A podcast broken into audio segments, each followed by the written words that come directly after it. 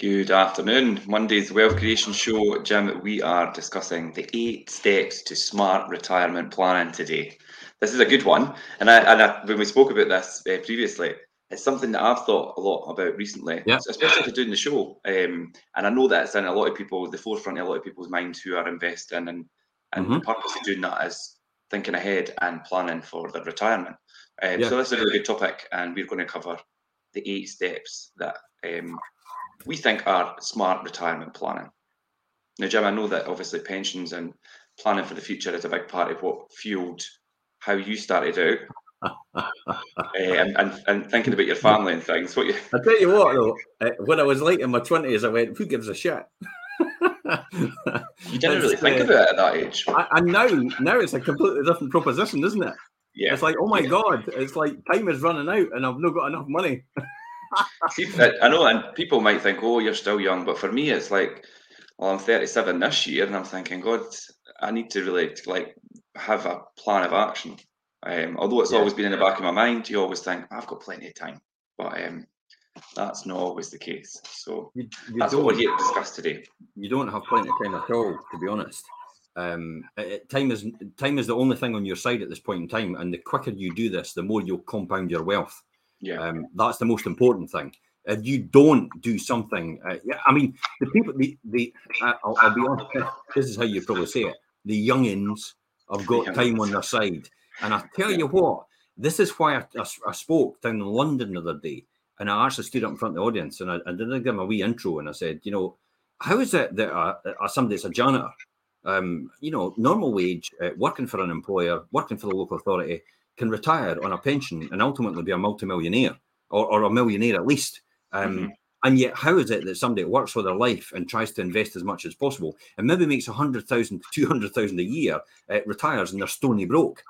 yeah, And literally, this is what we're going to talk about the, the wealth secrets in order to uh, acquire these habits, in order to actually be able to, for anybody from any, and I, I defy anybody to tell me anything different, from anybody from any background, even if you're homeless and unemployed at this point in time. I could I defy you to tell me uh, you will not be successful in years to come if you didn't apply what we're going to talk about today Yeah. you know, if you didn't apply what we're going to what we're going to talk about today, then you'll not be wealthy. If you do apply exactly what we're talking about, then you will be wealthy in years to come when you ultimately retire. It's a foregone conclusion. It is literally building wealth is like making a cake and baking a cake.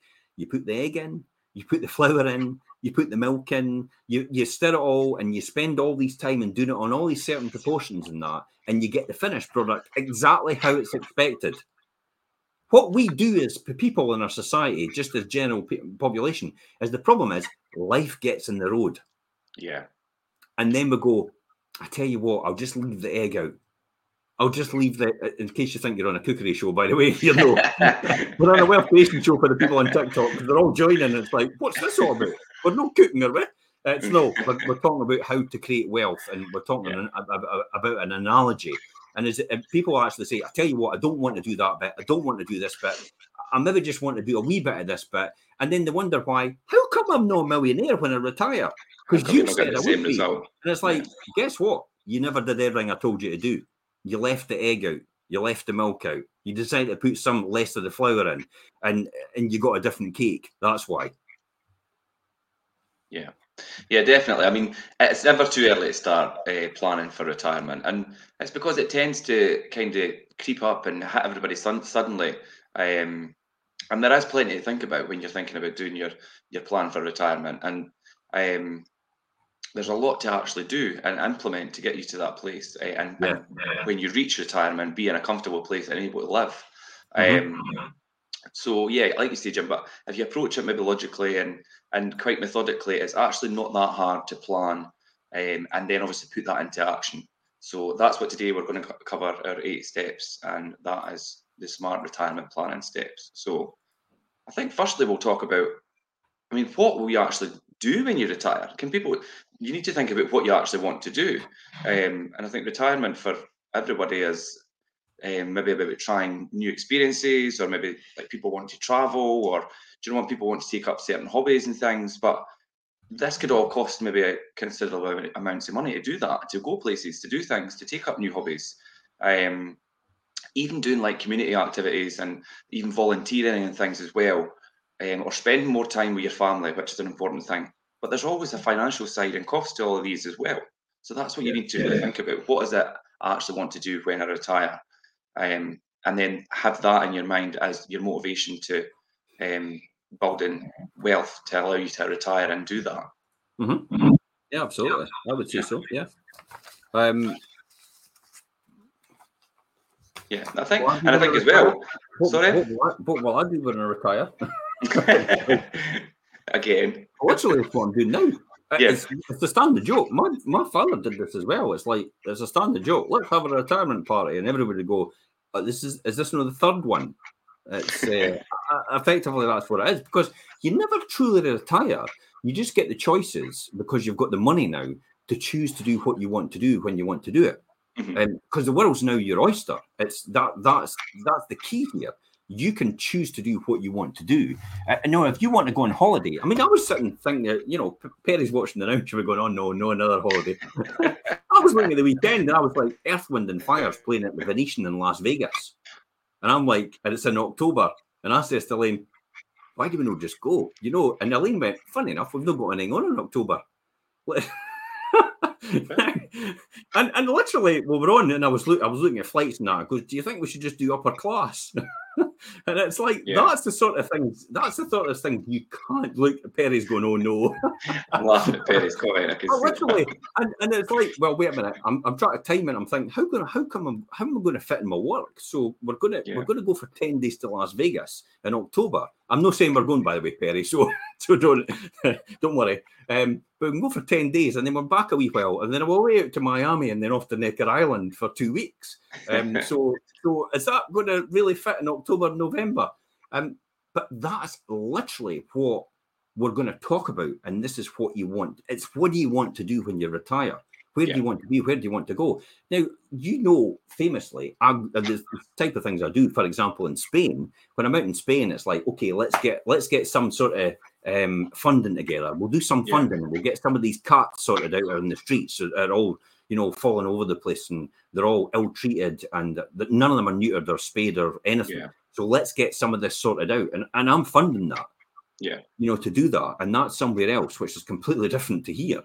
And then when I'm out in the Caribbean, when I was at um, at uh, Sandals Resort, Jamaica, yeah, yeah, when I was at Jamaica, it's I, I, I, managed to convince Sandals Resort to actually follow in line with me and do a match funding for doing a catch and release neuter and spay for their cats as well because they were poorly looked after in conjunction with a local vet. Um, and that's another thing we've done. Now, you can't do that with fresh air. Yeah, it needs money.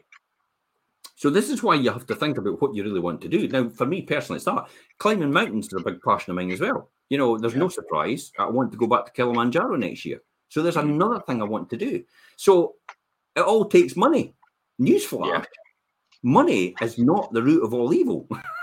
no, it's, how, it's how it's used. Yeah, it's it's the love of money. It's the root of all evil. Yeah. Money is just a tool to help others and and to be to enjoy the rest of you know your life and to enjoy it comfortably and help yeah. others in that respect as well a big thing for me was charity you know mm-hmm. giving back to the community giving back to charity and, and, and I always wanted to be in a position where somebody would say, We really need this. It's for somebody. It could be life saving surgery and it could contribute towards that. And I'd go, No bother. I'll hit that button and I'll contribute yeah. the rest towards their that event look at the landlord situation with the with the funding that we're doing for um, for the for the taking the the um, criminal uh, taking the Scottish government to court with the landlord. Yes. So look at the funding. I'm probably one of the very few who've actually put five thousand pound into that. I think the highest after that is five hundred quid. Yeah. But but which is which is surprising, really, when you think about what they're. No, it's not. It's not because there's only two hundred and thirty-five thousand landlords in Scotland with one yeah. property why should they care about putting money into that? They just mm-hmm. sell their property tomorrow, and that's that's no their bother anymore. Yeah, that's why that's why that's not getting enough um, for that reason. But that's a different story. We're digressing. But yeah. these are all the things that you could never do unless you had money to do it. And this is why we're talking about retirement and planning for your retirement. And for young people out there, for people in their eight, for people that are born from birth as well, the, Yeah. your parents, if your parents have young children, you better get a pension out for them now. And you'll sit and say to yourself, what? Too early. A pension for my, my, my bairn? It's just born Yeah. if you knew the compounding effect of what the eighth wonder of the world, which was is compound interest and compounding, the eighth wonder of the world, Warren Buffett, the Oracle of Omaha says, um, and it truly is because if you start really early, that wealth will compound to, to millions later on. It's There's no amazing how that compounds up. I, when you first explained it to myself, Jim, now I don't have kids, but if I had kids, that would be something I would definitely be doing. See if you can take the one out for the dog. Dexter, see if you can get one for Dexter. A savings plan. If I thought I'd be allowed to, I'd probably do it. Yeah. But yeah, no, the way that compounds up if you've got kids is just it's um, it's astonishing. I mean, I didn't realise that. But give me let's let's give a quick example for people that don't understand Yeah. what we're talking about. So two thousand eight hundred eighty pounds in every single year for a child from birth for the first fifty years. Now two thousand eight hundred eighty pounds in forty years' time is going to be like buying a Mars bar. But that's to give you an example in terms of purchasing power. So you, that's what you're putting in. You could put in a lot less. I always put in a, I put in a lot less in the very beginning because I didn't have much, but I started early with the children. Um, and then what I did was, if you put the 2,880 in, the government will top it up to 3,600 automatically with the tax relief, even though they're not working from birth. So you're getting, you're putting in 144,000 over 50 years. That's all you're putting in 144,000 over 50 years. Remember, it's 50 years. That's not really that much when you think about it in the context of things. So you're putting that amount in, and they're topping it up by the by the 3,000 to 3,600, which actually puts up to about 165 grand. So you're getting money for nothing basically for putting 144,000. in. So you're immediately getting that uplift in what they're putting in in the tax relief, um, what you're getting back from the government. So you're immediately making money on the money when you put it in. And then if it grows 2%, that 144,000 after 50 years, if it grows 2%, it'll be worth 400,000. If it grows 5% every year, it'll be worth 900,000. If it grows 10% every year, it'll be worth 4.6 million. That's Holy shit! no. 144,000, 4.6 million at 10% every year. And I'll have the naysayers out there going, but it never grows 10% every year. Who cares? If it grew 5% every year, it'd be worth 900,000. Which And the is, stock market, the stock market grows 4.4% every year. Uh, for the last 20 years, I've actually gauged it. It's, four, Mhm. 4.4% in my fund that I've got in my Standard Life right now, in my pension fund. So every single year it goes 4.4%. So if I'm putting that amount in for my children, it's going to be worth 900,000 when they retire. They'll effectively be a millionaire when they retire. Now, it's not going to be worth as much what it is today. But my point is, what do you think the government's going to do for you? no, no. Jack shit. yeah. honestly, I have to be really determined and and and and and and and emotive about this whole thing. That's why I keep using these expressions. The government's going to do nothing for you. They want you to work till you die. Your objective Yeah. is to get yourself sorted now, so you don't have so you have that choice of not working till you die.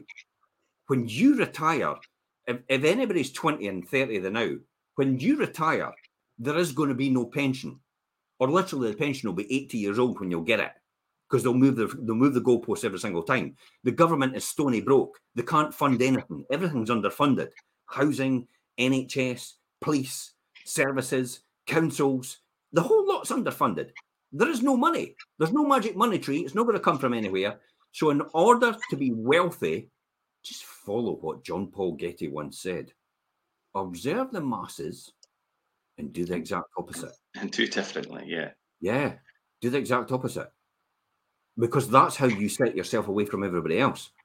This is what people don't realize the ticking time bomb. But my company pension's going to save me, everybody says. It's like, hold it. You you know this. You've heard this before, Richard, and that's why you're Yeah. going, no, it's no. Your company pension won't save you because your company pension is going to be the same as everybody else's company pension. And what do you think that's going to do with inflation? It's going to go up and up and up. What do you think's happening right now? Inflation's eating, everybody's money because everybody's got an abundance of money right now.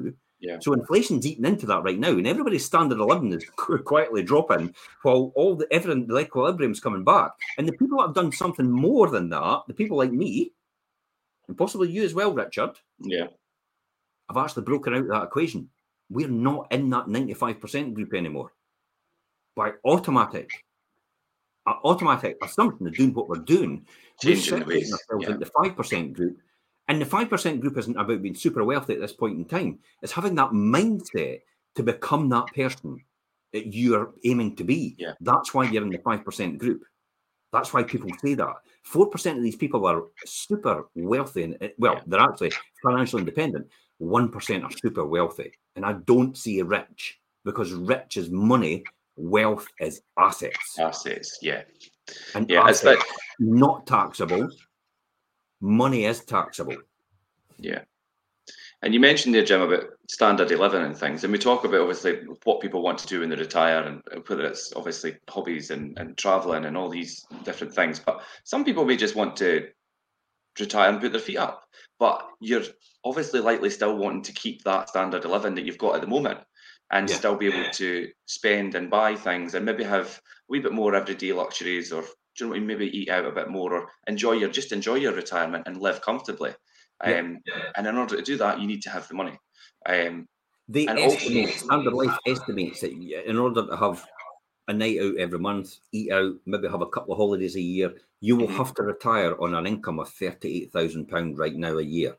In order to have a, a, a £38,000 income every single year, uh, then you have to have a fund because essentially, if you're if it's if it's if it's maybe 20 years, if you're going to retire at Mhm. 60, you're going to last about 20, 25 years. So 25 years uh, times 38,000, your your fund is going to have to be uh, closer to a million.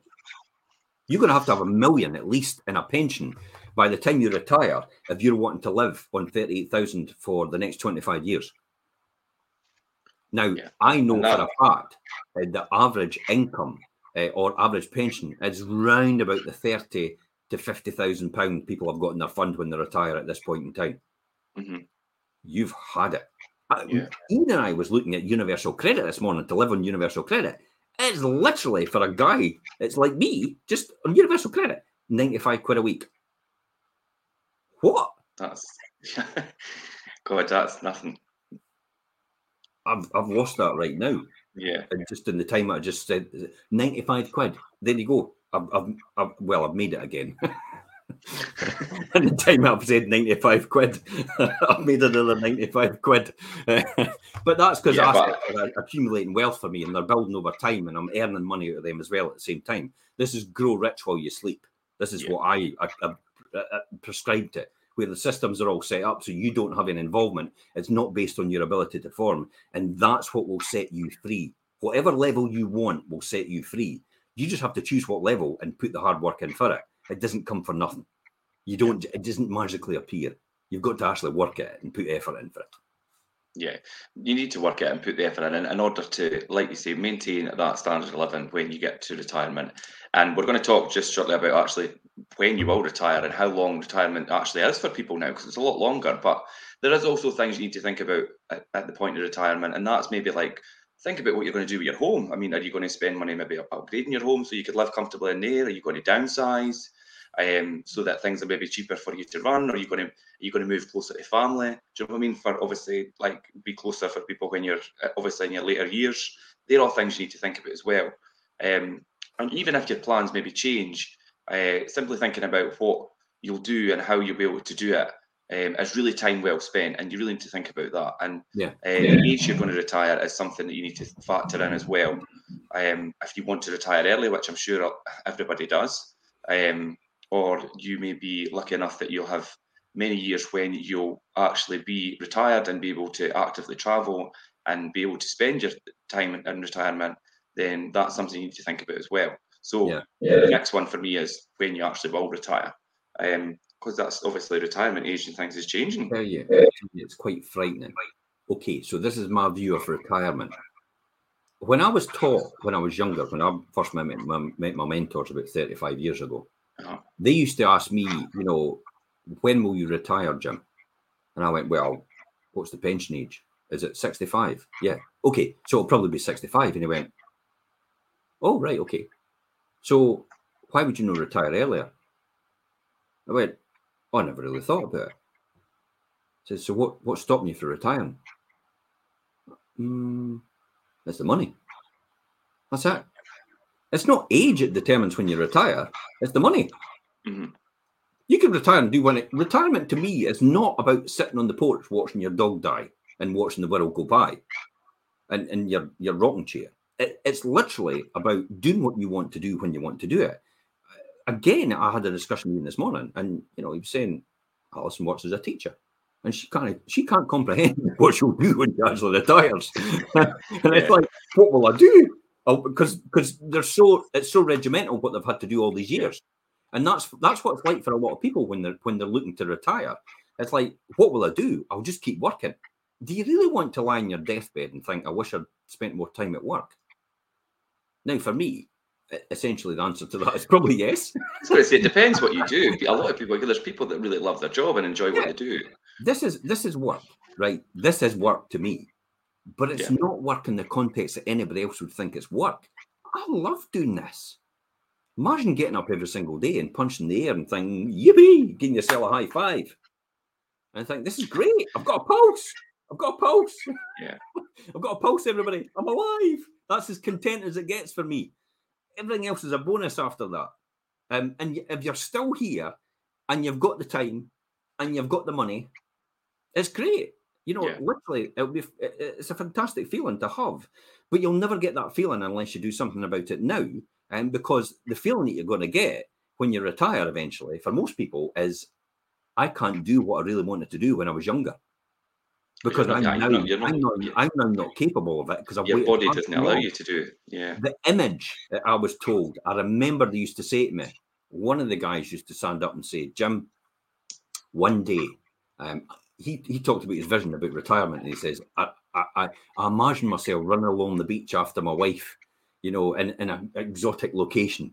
He says, and and and and when I catch her, it's like wow, and it's like, but he said, I would never want to get to the stage where I, could imagine myself trying to run along the beach with my Zimmer frame, and when I when I eventually catch her, I'll know kind what to do. because I'm that old. It's just like, hello, I just know what me man. come in, come in number five. oh, God. But it's true though. Um, you still alive? yeah, that's true though. And that kind of to think it like that, then the age of retirement really comes into into question. Then most um, people die within eighteen months of retiring. Yeah, that was the statistic at the time when I was actually when when I was getting taught. It's like most people die within 18 months of retirement. It's like that is frightening to think that you've done all that effort, put all that time in, and literally you're gonna you've got 18 months to enjoy it. And that's when some people say, Well, I'm just gonna go for it now and spend. It's like, oh, what happens if you last longer? Yeah. and you've no money left. Which obviously in today's uh, day and age, people are living longer. Retirement age is like the, the, t- the term that you're retired for is much longer. Yeah. I mean, in terms of retirement age, for a lot of people, the age of retirement might be a, a personal choice if they're lucky enough to do that. Some can't wait to retire. There's others who maybe hope to never retire, like yourself, Jim. You love what you do. You're uh, maybe do you know what I mean? To actually retire and switch off completely. In the context um, of things, Richard. In the context of things, Richard, I know exactly what you mean, but let me just tell you when I retired, according to everybody else's version of retirement. Yeah. It was 38 years old, where I stood with a group of people round about me at ESA Mackintosh, while the managing director, Willie McCall, wished me luck on my journey. And as I said to him, I responded back to everybody and says, I've got mixed emotions, joy and happiness. Yeah. Literally. That was the day I was set free forever. Because of the 10 years, probably more than that, about having to think about it beforehand, before I got started. I wish I'd just got started and gone with it. Um, it would have been a lot quicker but that's the good thing about the blueprint now that everybody knows. it's just like this is what you should do. You can get it a lot quicker rather than have to do what I do, which took a lot longer. Uh, the 10 years that I put in the time and effort and literally burnt the candle at both ends in the middle. But I tell you what, I got temporarily ambitious to be permanently lazy. hmm That's all you need to do. Yeah. Just get out there and do it. Build something. A side hustle is great. A lot Yeah. of people actually think, oh, I've got to leave and do something separately. No, do a side hustle. Side hustle. Property investment was perfect for me. I just kept it on the side. I just kept doing it on the side till it got to a point where it's like, holy shit, that's earning six times more than I am at a financial controller, and I'm spending all my time, and yet that's one and a half days a week. This is a no brainer. It's time to leave work Yeah. and actually go and do what I need to do. There are a lot of people that are kind of in between the completely retiring and the working thing, and they sometimes look to do maybe like part-time working things, and it's usually people self-employed. Now, technically, Jim, you are self-employed because it's your you run your own business and you choose um, what you work. I mean, obviously, I know you do work full-time, but people do choose to just kind of work part-time for a and, and, and end up easing themselves into that situation um, of retirement because, like you say, some people think. I'm going to retire. What am I going to do? Difficult. The transition is extremely difficult. Yeah. Where are you now assessing your financial situation?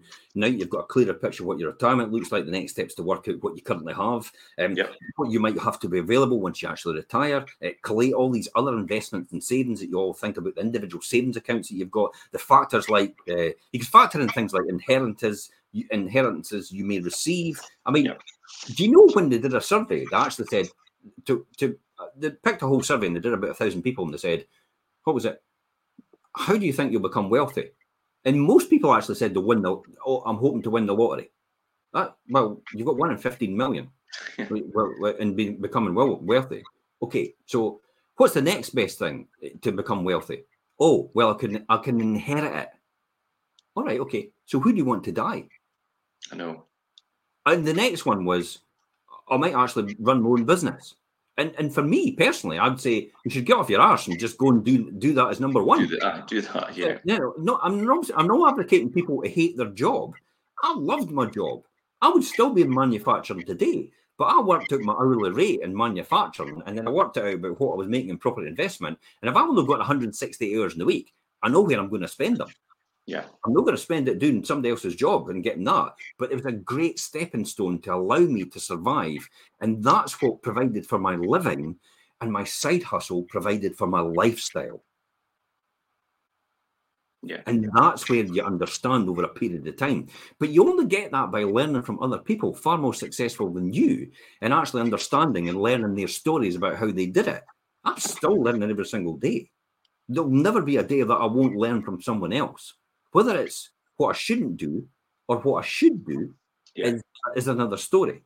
And so you, you may already have that workplace, or already have a workplace or a private pension, so uh, or a private pension. But if, if you need to know how much you're currently worth and how much money you've got invested as well, as well as there might be, you know, what you need to have when you retire.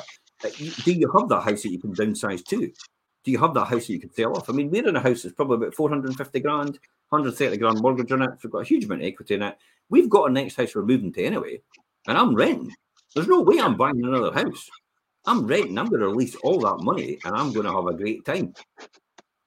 I've got no intention of leaving anything for anybody because the kids have got enough as it is because I've Yeah. built that for them, their wealth over the period of time. So I'm going to have a great time, but I'm going to leave a legacy for them and you know generational wealth. But that's another thing for me. So your own home might be worth a huge amount of money, but don't leave it too late.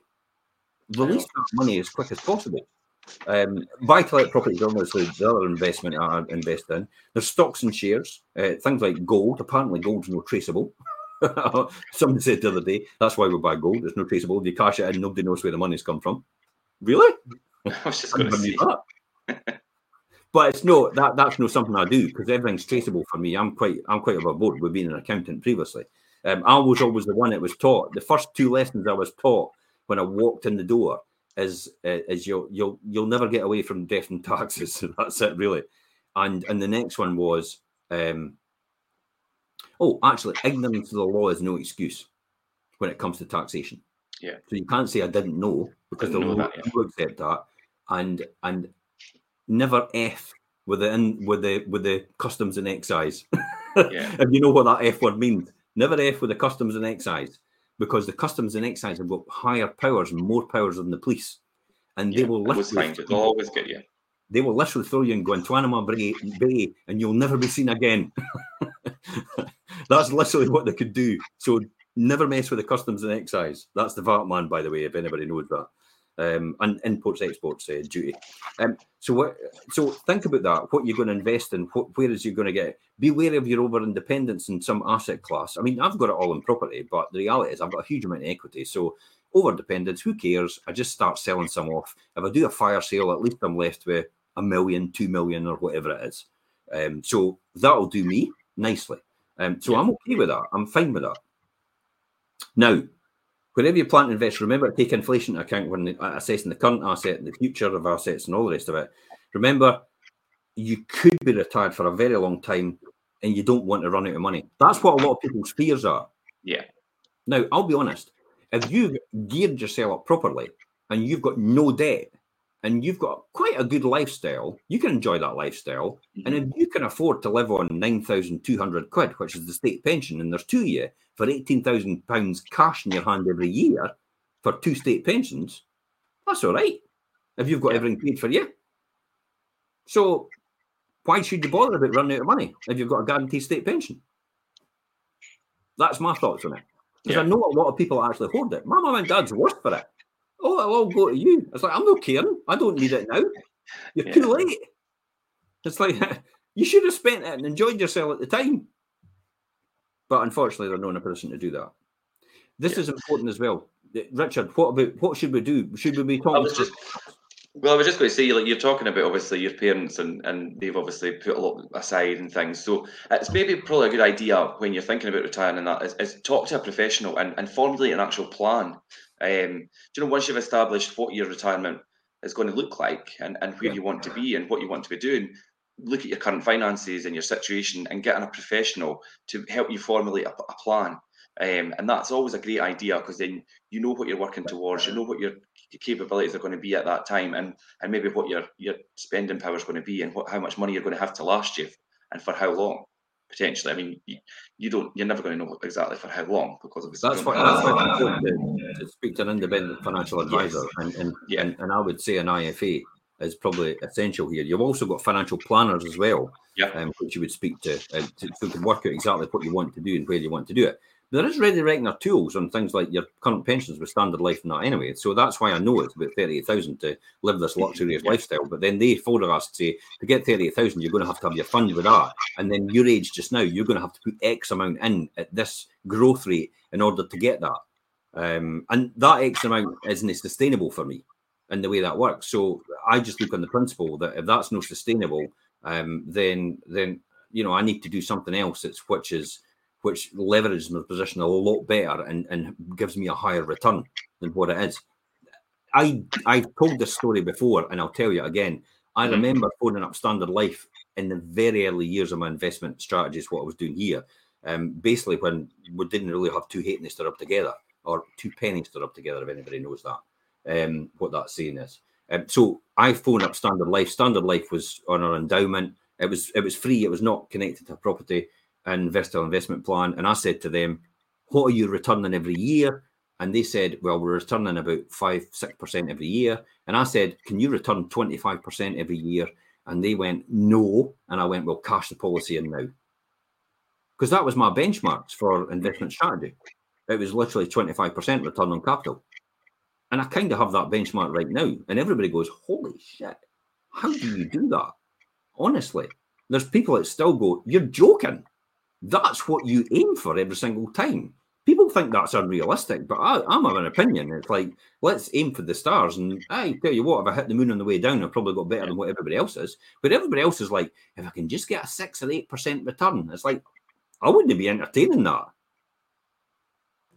Yeah. So yes, I mean, people might think that's quite unattainable, but for you, it, it seems to have worked, Jim. It's a formula, it's a pattern for success, it's a numbers game every single time. And once you understand that unique relationship between numbers and and and all you need to do is make sure you've got people that can manage that situation, and that's you guys. You know, you yeah. you're taught to do that. That's your that's your strategy, and that's what I've taught you to do is manage it so the numbers actually stack up and they come true every single time. There's no there's no magic formula here. It's just like a, literally a blueprint strategy, and it's like what McDonald's do. Is well, there we go. We'll just duplicate, duplicate, duplicate, duplicate, yeah. duplicate, duplicate every single time. That's all I do, duplicate. And if you can do that on mass scale, um, and I have given the go ahead to buy the 30 properties I'm buying. It's mm-hmm. just right now, literally five, 10 minutes before we came on. Um, it's it's a pattern for success that works every single time. So my yeah. investment in this strategy is going to be, I think, and this is just me, I'm going to invest seventy-five thousand pound, and in twenty years' time, I will I will amass one point nine million out of that. That's all right, eh? That's a good return. yeah, yeah, that is all right. Yeah, of course it is. Um, so, but yeah, that, that... I'm going to go. Holy shit, that's too good to be true. If you understand the dynamics and how it works. Listen, if I don't even get anywhere near that, even if I've got a million out of that, or even five hundred thousand, I'll be jumping for joy. Yeah. But to actually see that happening in twenty years' time, wow, that's that's a huge return. But then look at what I've done now. I took twenty three thousand and turned it into five million. Yeah. So I could do it again on a quicker scale, easily. Yeah. So yeah, people need to think about working out what their investment horizon is going to be and how long they're going to invest for and how much maybe income they're going to need or how long they're going to need it for and and will their current investments if they're doing it cover it or do they need to obviously expand and grow or duplicate? Yeah. and like you said let that compound up. Um, or if people already have a pension do they need to start increasing their contributions? Um, or would they be comfortable spending less now and saving more for the future um, in order for them to hit their goals earlier? Um, and like you say jim the people to look at and the professionals to seek uh, financial advice for, for in particular independent financial advisors IFAs yeah. um, are the way to go um, and they aren't restricted in the advice they can give. And some financial advisors also uh, offer the planning uh, financial planning assistance and things as well, which is really important to speak to the professionals. Absolutely. Does, hey, listen, when you start talking about that, it does sound like a snooze fest, doesn't it? Yeah, I know, but need, I mean, boring pays well. But, so. Yeah, exactly. Boring does pay well. I was I was reading Atomic Habits um, probably a couple of days ago. I was reading it this morning again, but the, yeah. the section I'm talking about it was the other day, and and he was talking about how boring pays well and how mm. to enjoy the journey more than anything and enjoy the boredom because literally buy to let, if it's done right, it's pretty boring. It's pretty monotonous. It's the same thing every single time. But if you can learn to enjoy that journey and understand that this is generating huge amounts of wealth later on, you're fine. You, you you'll win every single time. It's it's the people that, that settle.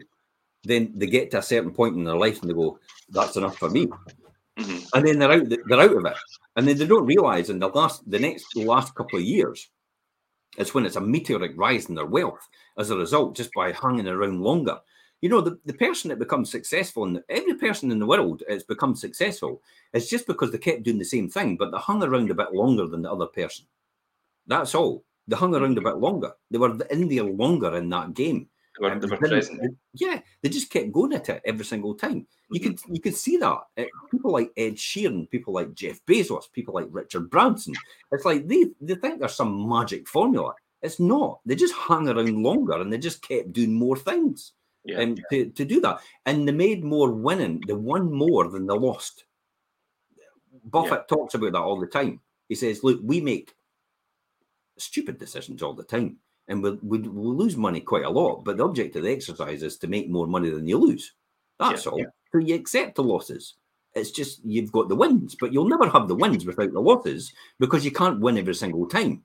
It's you have to you have to put it out there and you have to invest and you have to try in different sectors. But that's what that's what we talk about to develop an investment strategy. I mean, once you've assessed all these factors, it's time to develop that investment strategy and work closely aligned with your goals as well. And this can be done with help the financial advisor when you choose one. Uh, yep. But remember, the most important factor is to start investing as soon as you can. Start investing as soon as you can, for goodness sake. It's like I've just given you the keys to, to wealth and, and showing you exactly what you should be doing, how you should be doing it, uh, and to develop that wealth. So invest now and keep investing for the future. We uh, that, that's key. Yeah, between you and I, uh, the other week we had this kind of pep talk. You had spoke to myself, um, and, and it's true what you say. Don't sit on your hands if you've got it, if you've got the ability to do it and the tools right. and, and, the knowledge to do it. Then do it. Don't hang about. Don't pro- procrastinate. Well, think about it. If, if, you did, if you hadn't bought a property yet, it's like you'd be you'd be losing five hundred quid a month. Yeah, you're effectively losing five hundred quid a month. Hello, if I took five hundred quid out of your pocket every single month, you'd be going, "What are you playing at?" yeah. But because you don't see it and you don't realize it's the opportunity of making it, and you for you, you just you just forget about it. You don't actually realize that that's what you could generate, and that's the that's the key. So. Uh, there's other ways to do this. You know, if you're if you're risk adverse, if you don't want to invest in property, because property is a medium to long term game anyway. Um, you can do ISAs; they're very attractive for investment strategies. Um, yep. But ISAs alongside your pension. But you've got to remember as well, you have a thousand pound personal savings allowance in interest. So you could earn up to a thousand pounds in interest in your personal savings allowance, and you won't be taxed on it at all. Mm-hmm. Everybody's got that. So is ISAs really important? They're absolutely necessary. You could just go for a standard, you know, instant access deposit account if it gives you the same rate of return, and you get instant access without having to tie it up in an ISA. Yeah, that's another one as well. Eh? Yeah, yeah. Big advantage. Yeah. Big advantage of pensions is you can get tax relief on contributions up to sixty-five thousand now. That's a huge difference, and plus the fact there's no limit anymore on what you could actually have your lifetime limit. Apparently, you know that million pound has disappeared now, and it was to encourage all the doctors to stay. So that, mm-hmm. that that's why we've been given all these the, all that generous benefits. Yeah, and there's also um, what about your capital gains tax and income for capital gains and things as well? I mean, is that Listen, something that? Yeah, yeah. You're exactly right. Uh, income car, income tax, capital gains over time. From the age of 55, you will access your money um, in, in terms of your pension anyway. You could take up to 25% of your pension tax free, uh, further withdrawals. You could even have a SIPP where you could have your self uh, self invest pension when you've got in commercial property and other ventures. Um, you potentially um, have capital gains on property, um, but that could be mitigated over the years with proper tax planning. Uh, actually, John actually says something quite quite important here. When do you cash in your investments, and when have you accumulated enough? That's a difficult one. It's it's when you're it's when you think you're. I mean, for me, I think um, I would be happy with anything. The money was never important to me. It was never. It was the the, the money and the, the wealth is a benchmark of where you are, and it's just a key indicator.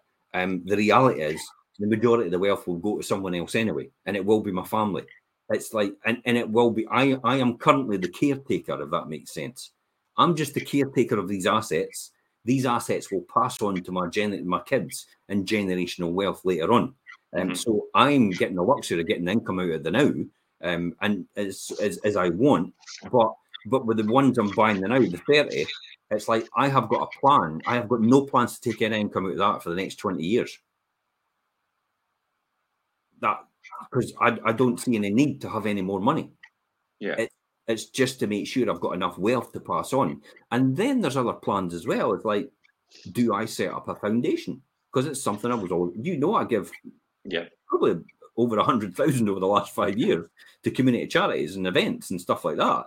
So you know I've given that to them, and we've all given that as part of Fife Properties as well. So you've taken part in that as well. Um, but but then you know, how much is enough? Uh, well, I think there's there's only enough you can make. It will allow you to live comfortably, and the rest is just for show.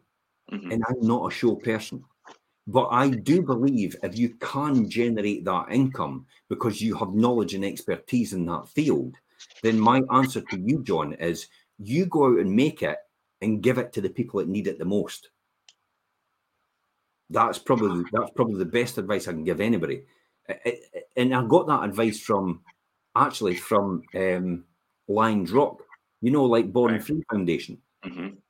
When Tony asked them, my daughter, I want to work with you voluntary for the rest of my life and work with the lions, the tigers, and the sanctuaries and that. They said, they said to Tony, look, you're going to be an accountant. We would rather you actually went to become an accountant and earned money and then gave us that money if you want to do something to help us. Because we can get volunteers anytime we want.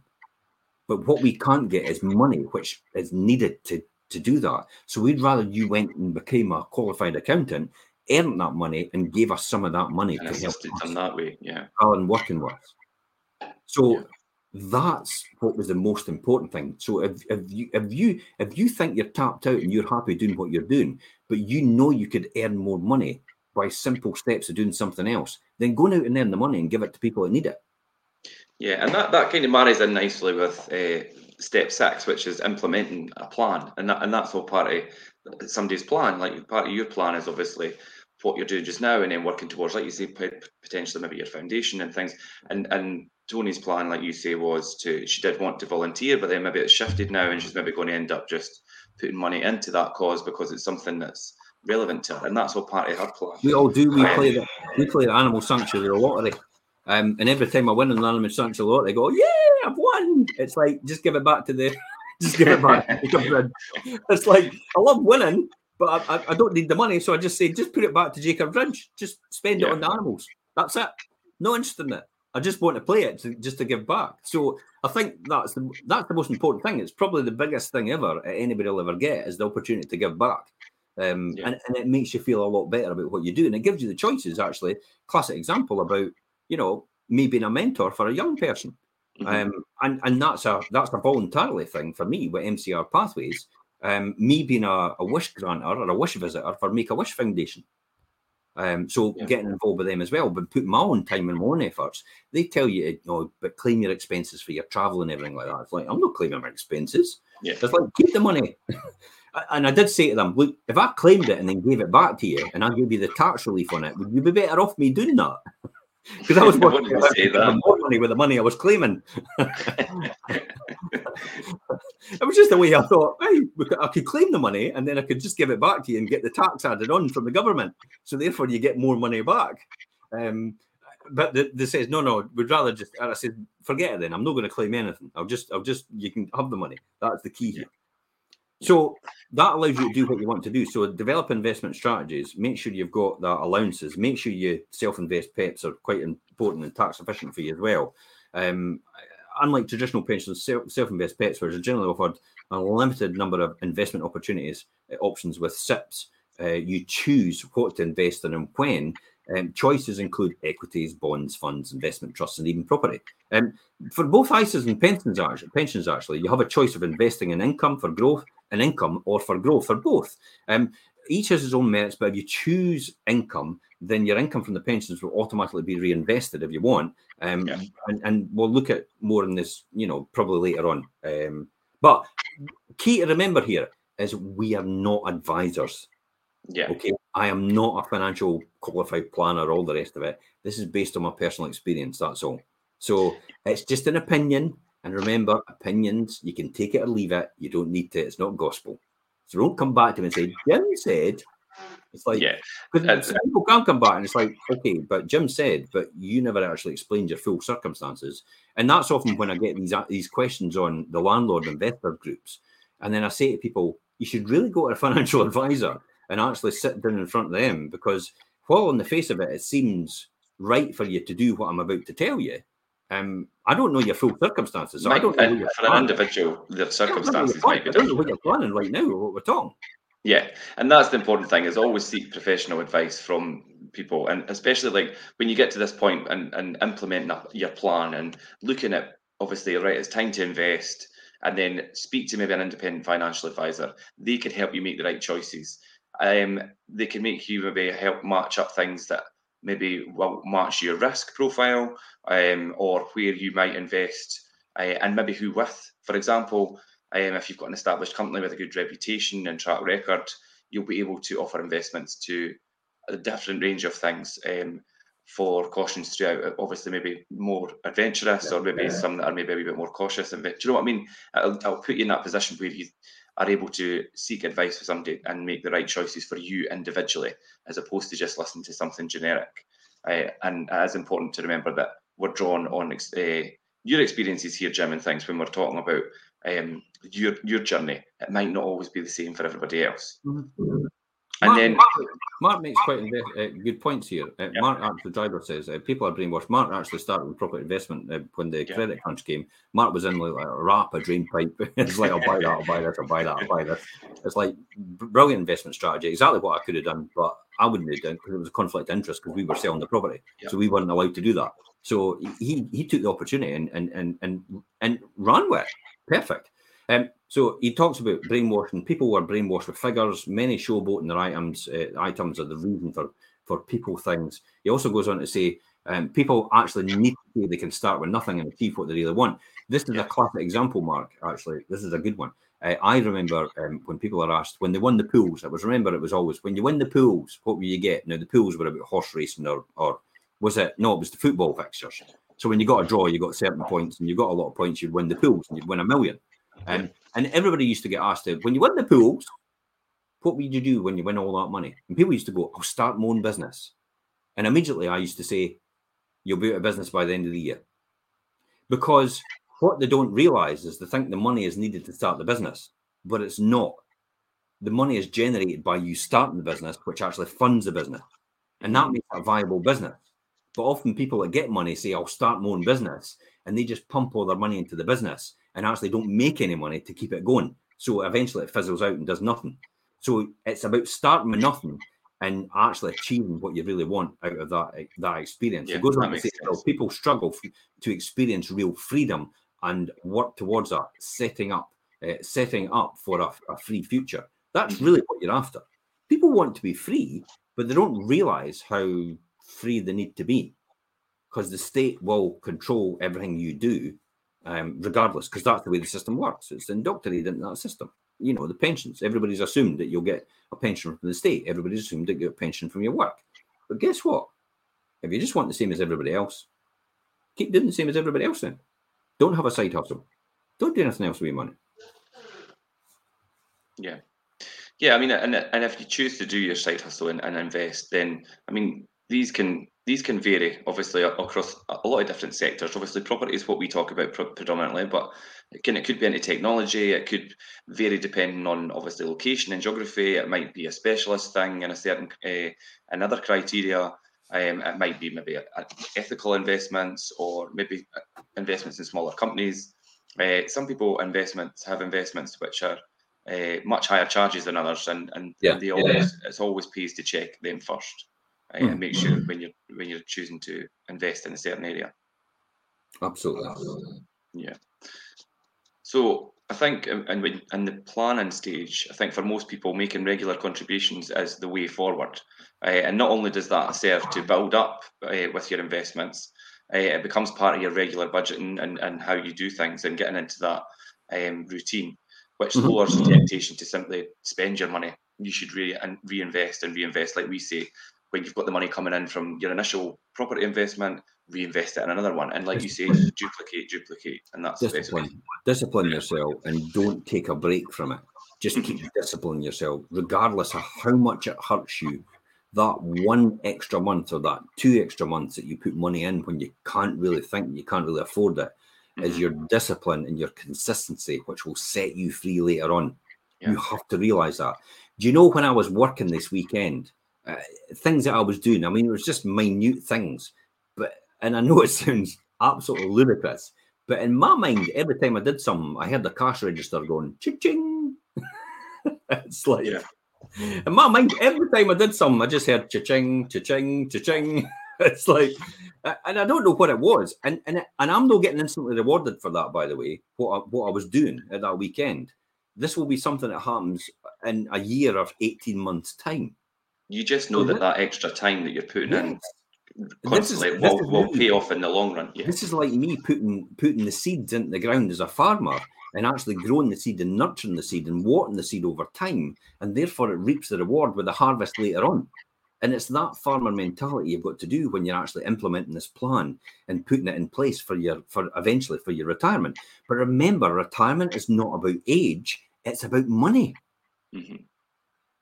So Yeah. get out of that mindset thinking when I retire at 65. No, you can retire anytime you want. The only thing that's stopping you is money. Yeah. And that's when somebody somebody on universal credit goes, Well, I'm retired now. it's like, well, 95 quid a week's not going to help you much. No, no. But then I was going to, I was going to touch on there. Um, what your thoughts on maybe like obviously lump sum contributions, possibly your pension or things, or you you we spoke earlier about people being able to kickstart with investments. Maybe they've got um, maybe they've had an inheritance or a windfall, like you say, the lottery and things. That's um, it's, is it, it's usually better to invest wisely straight away when you've got money or a lump yeah, sum, yeah. Uh, rather than to spend it obviously over a period of time. Um, would you say put it in and, and then start that's the classic. Um, it's exactly what you're saying. It's it's it's taken. It's when you get money. It's yep. what do you invest in first, and then what you got left to spend. Yeah. And a lot of people actually just put it on instant access accounts and leave it there, and they dip into it now and again. Oh, well, fancy a wee day out, or a wee holiday, or a wee this, and then by the time they get to the end of the next two or three years, they've literally got nothing left, mm-hmm. and and it's not made any money for them at all. Um, it's literally made nothing. Uh, but they thought they would leave it aside just in case they needed it. And every single time they saw it as an easy option to actually just spend, spend, spend, spend every single time. And then yeah. they started using credit cards. Uh, incidentally, somebody actually, I was hearing a story um, about someone. They were they were moving their credit cards from zero to zero to zero to zero. You know how you do that? Yeah. And the banks caught up with them and said, actually, we're not letting you move this time because we don't think your credit ratings are very good now because you're moving them all the time and Just he's about to he's about to go into thirty six percent interest. Yeah, well, it's it's your own fault for getting caught out on that and playing with other yeah. people's money. It's, yeah. I mean, this is why this is why it's important to make sure you're hedged in your financial future. If you were going to do something like that, you should have made sure you at least had the money lying about somewhere else, invested in something else, making money for you somewhere else, so you can do that. That's the classic example of my offset mortgage. Yeah. You know, my offset mortgage base rates went up quarter of a percent, and I went yippee. and I went yippee because my mortgage rate goes up for my house, but I've got an offset mortgage, and that means more of my debt gets paid down because base rates have gone up and my my offset mortgage goes up. But my interest, because I've got an offset against the mortgage, so I've got the full amount offset against it. I pay no interest at all, but they still insist that the interest element actually goes down against the capital completely. So when base rates went up, I went yippee. I'm making money or I'm saving money.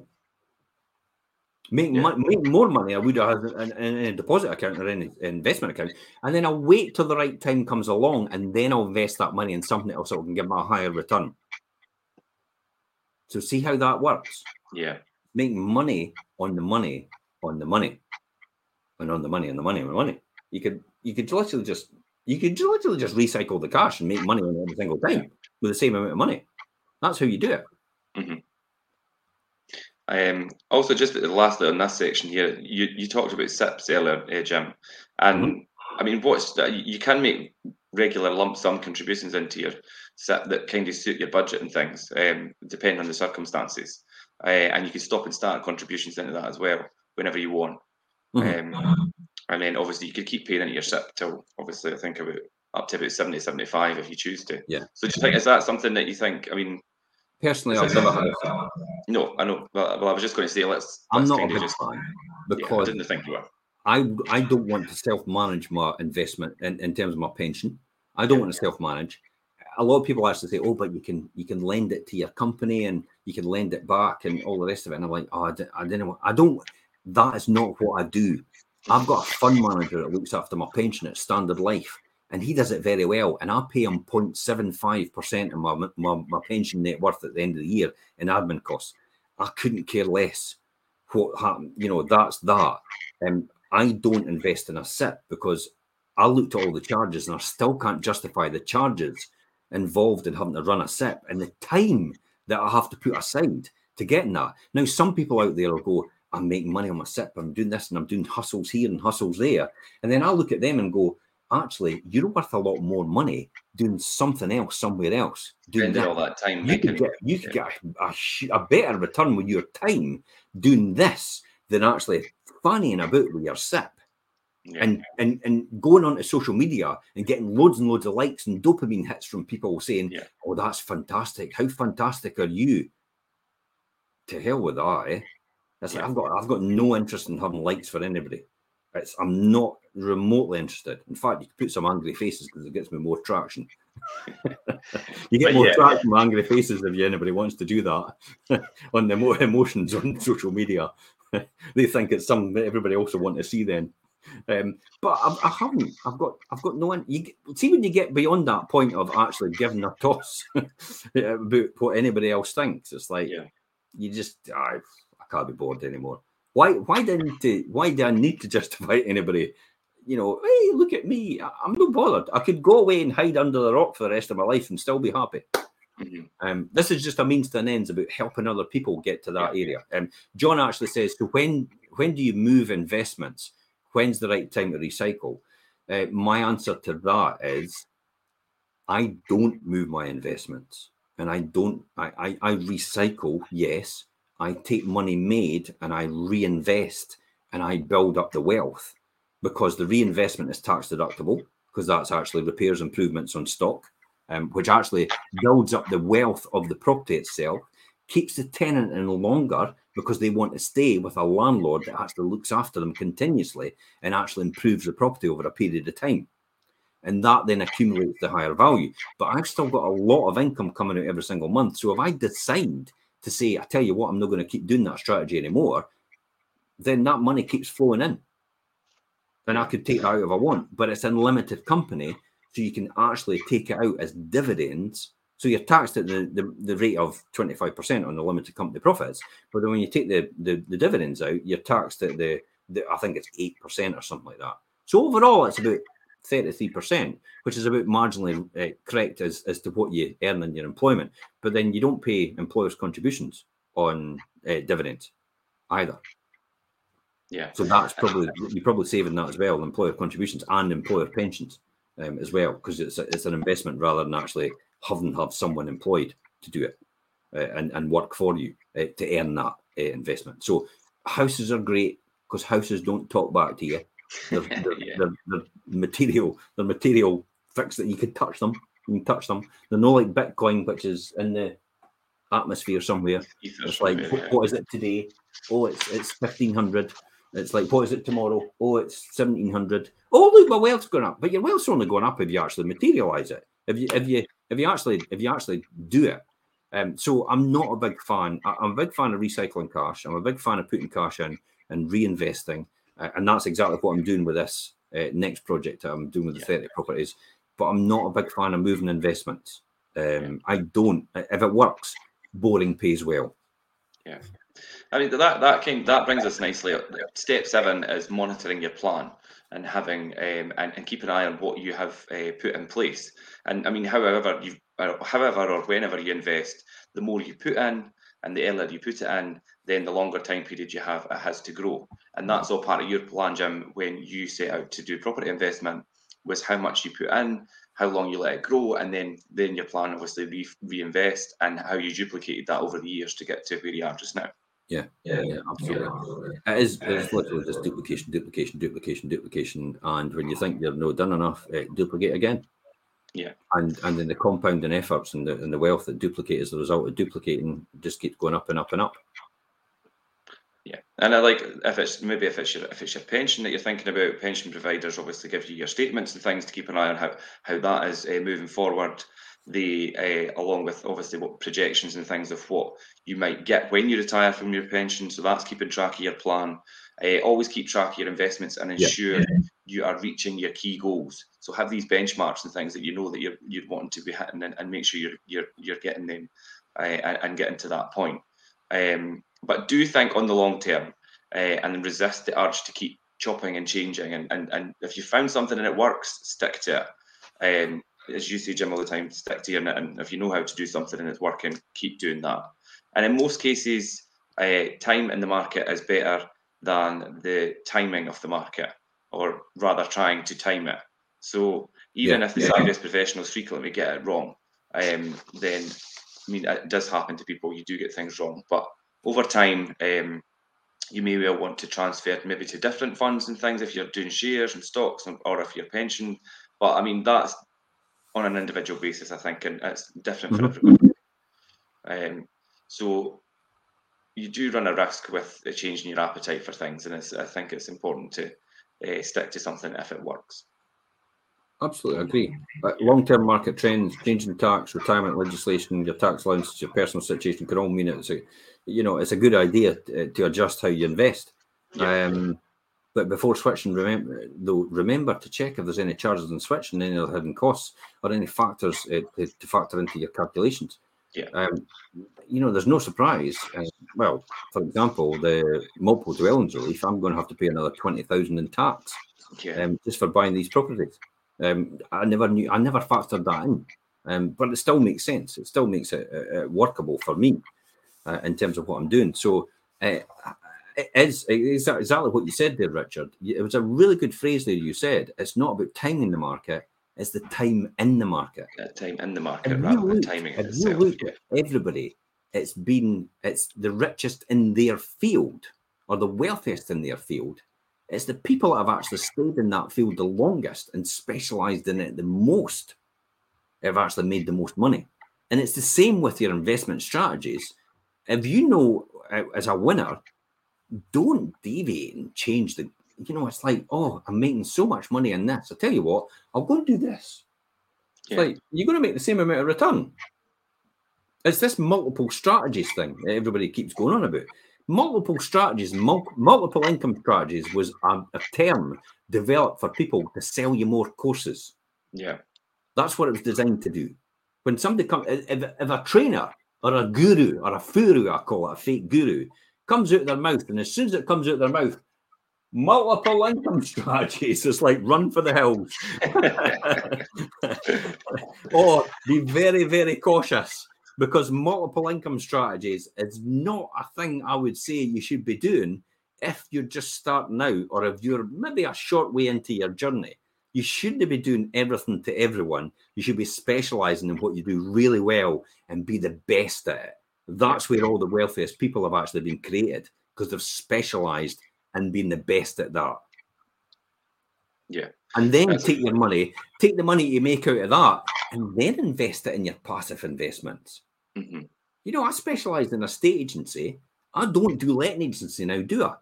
No. And I've never done that for how many? Six, seven years?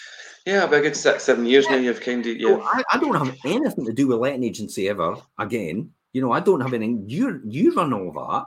I yeah. specialise in being the best estate agent in Scotland because that's what that's where my income's generated. Then I take that income and I invest it in property as a result, but also take the investment in property I've got and I invest that in property again. And then I take that income as well and invest some of it in my pension because it's linked to the stock market.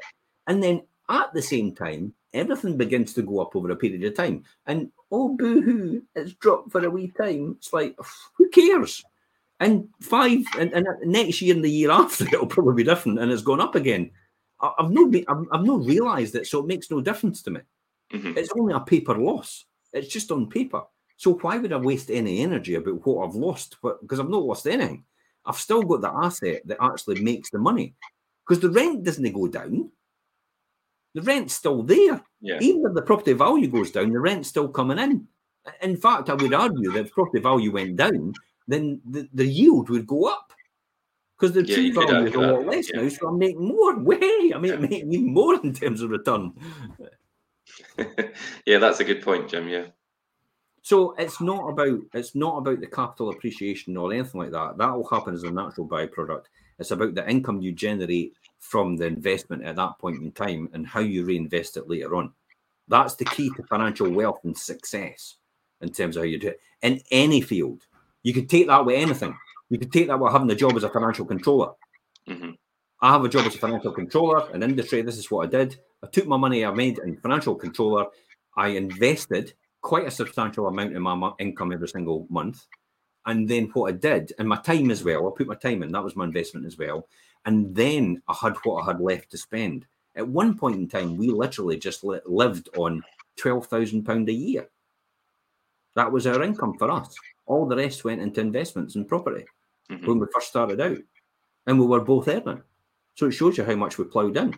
Yeah. But that's how you do it with the time on top of it, and also the work that you're putting in through yourself. Your time.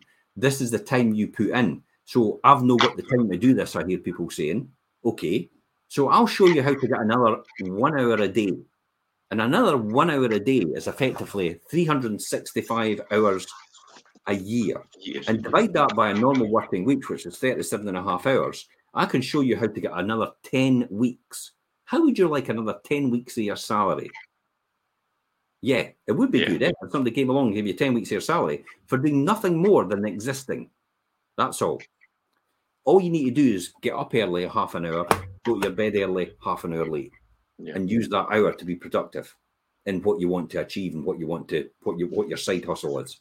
Yeah. Spend that hour you get every single day extra and do that. So anybody out there that tells me I've no got time is talking shite. Right, okay. It's true though. It's true, Yeah. and, and, and I hear it, and, and I find myself thinking somebody's like, "Oh, I've not got enough. Time. There's not enough hours in the day. I've not got enough time." And there is always the scope to create more time. You could have Yeah, all the time in the world. Yeah. And this myth about you've got to get eight hours a day is rubbish. Yeah. Your body will tell you when you need to sleep. Yeah. If you're one of the people that gets worried about you getting up in the middle of the night, I actually got up in the middle of the night last night. I got up and I just got up. Don't don't writhe about in your bed. Don't go, oh, I'll fall asleep eventually and get upset about it. Get up, have a cup of tea, watch the telly. Don't go on your phone because that's that's interactive. Just watch the Yeah. telly. Change the subject in your mind. Go back to your bed in half an hour to an hour time. You'll sleep like a log. You'll Yeah. get better quality sleep than actually writhing about and trying to think, oh, I can't sleep. It's like it doesn't work. And that's okay to do that. Your body works well with that. That's natural for you to do that. So don't feel that you're not getting the right sleep because this myth about you need to get eight hours sleep or a certain amount of hours sleep is not true. Like, all that probably check out um there's there's loads diary of a CEO has it all. Um, you know, that's Yeah. probably one of the best channels where you get all information from people that are successful in the field. Anyway, let's get on to the Yeah. final chapter here. Yeah, 'Cause we're we're going to finish up with the with the final step. Uh, and step eight of these uh, smart planning is planning for all circumstances. Is the last one, and as always, expect the unexpected. And property investment and, and lettings and things, we we're all too aware that uh, you need to Yeah. prepare for the unexpected, or at least plan for this to a reasonable extent. Mhm. Um, so first, early retirement, or uh, health issues, or family circumstances, or maybe you have to maybe you have to end up caring for somebody that obviously in your family or somebody you love, and all of these can crop up on you unexpectedly, uh, and they can mean that you might have to reassess what you're actually doing in terms of saving for your retirement, as well as um, when you actually might have to retire. So this Yeah. is you need to be aware of this and think of this in terms of your retirement plan. You could have it all set out and planned, and circumstance could change without your control. Um, so consider taking out maybe insurances that are relevant to your circumstances. Yeah, um, yeah, That could be maybe like life cover, um, or maybe income protection. Do you know what I mean? If you have to, if you have to stop working unexpectedly for any reason. So I'll tell you a classic example of what we did. Um, it was maybe about two or three years back when I was still concerned about negative equity. I'm not anymore. Mhm. Um, I was still concerned on a certain amount of our, our, our properties um, because we had a really good lending at the credit crunch, and then all of a sudden the prices never recovered. But they've recovered now, and I'm okay. I don't need it now. But we took out a ten year um, on six hundred thousand because I Mhm. thought if anything happens to Elaine, I'm goosed. You know that six hundred thousand exposed. So we just took the ten year out and on a life assurance policy, and that's fine. Um, Yeah. And that was to de-risk it. And and people will go, well, wait a minute, that's it's hundred quid a month. It's twelve hundred quid a year. But the, the thing is, it's like I could be saying I can give twelve hundred quid a year, but if if I didn't have that six hundred thousand cover, and anything did happen, and Elaine did, you know, it's a it's a well known fact. I mean, my friend basically got out of his bed one night and had a massive stroke, and the next day they switched the machine off, and that was fifty five year old. Yeah, It's like he was he was fine. It's like just woke up three o'clock in the morning, couldn't speak, fell out his bed, rushed into hospital, machine off, dead, just like that. So that teaches me is if you want to take that type of risk, go ahead. But I'm certainly not taking that risk, and the, the the price paying for that in order to not take that risk is is far is is, is far better than actually taking that risk and, and, and throwing caution to the wind. Because that's not a figure I would like to have to pay off in a one up No. because the, the mortgages are in her name. Uh, that's the Yeah. reason why. And easily I could take them out of my name, that's fine. Um, but I, w- I would rather have that in place. Yeah, and that that's smart planning and things as well, and preparing for um, things like any circumstances that could come up. Yeah, people might also people might also want to maybe assist family members and things during their retirement, and this is one that we spoke about. For example, property prices are high, and many people are choosing to help their children and their grandchildren with buying a property. So obviously, maybe helping them put deposits down and things. Yeah, that's something that happens a lot now, uh, more than it did previously. So that's something to factor in. Possibly, you might need to do. Um, ensure that you have an up to date will, um, and this will make life easier for you and and your family and things. Uh, if the worst does happen, like you say, Jim, you were just talking about obviously planning ahead if anything was to happen, and it also leaves you just before we jump on that, good news ahead because you did stimulate my yeah. discussion here in my mind. Is is what yeah. your property prices go up in the flats now because the Skipton building site has brought you a hundred percent mortgage for renters.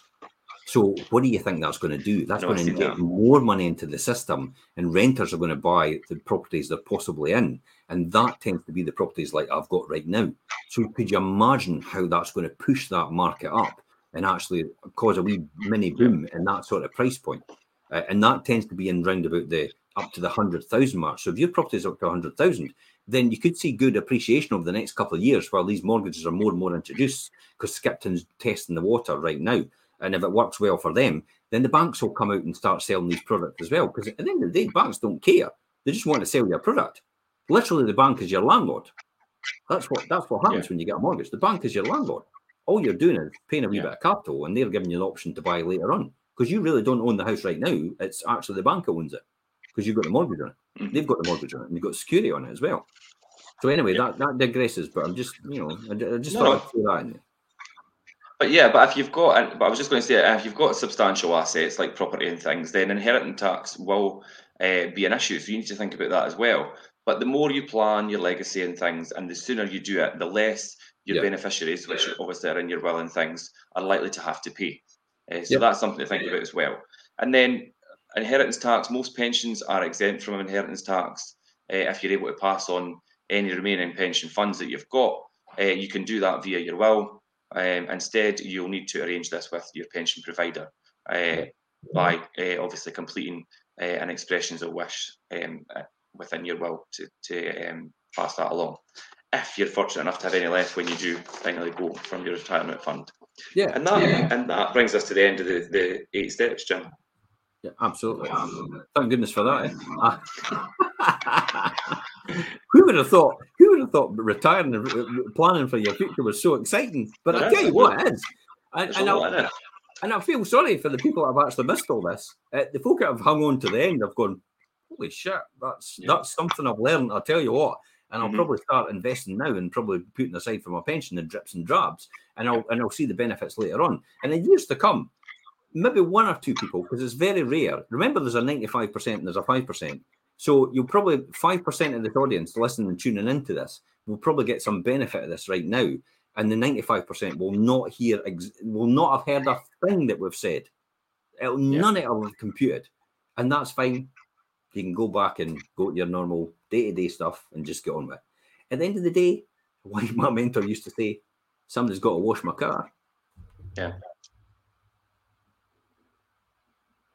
But yeah. Yeah, no, that's good. And thank, and I, I, did notice there's a few people that have hung on for the duration of that. So uh, you are in that small percentage, and I hope you have learned something today. And thanks for watching. You can catch us on the reruns, and you could also, of course, catch us next Monday at twelve thirty um, on the Wealth Creation Show as usual. And uh, that's us, Jim. Thanks, everybody. I'm going to end there um, for this. Um, Gary's takeaway will be regarding the kids' pensions. Yeah, definitely. Oh my God, do it now because I'll tell you what, it'll be a huge difference to your kids from later on. They will they will not realise the impact of this, but later on they'll look back, even when yeah. you're gone, they'll look back and think, Wow, my dad did this for me um, and, and made sure I was financially able to retire early or earlier than what the government thought as well.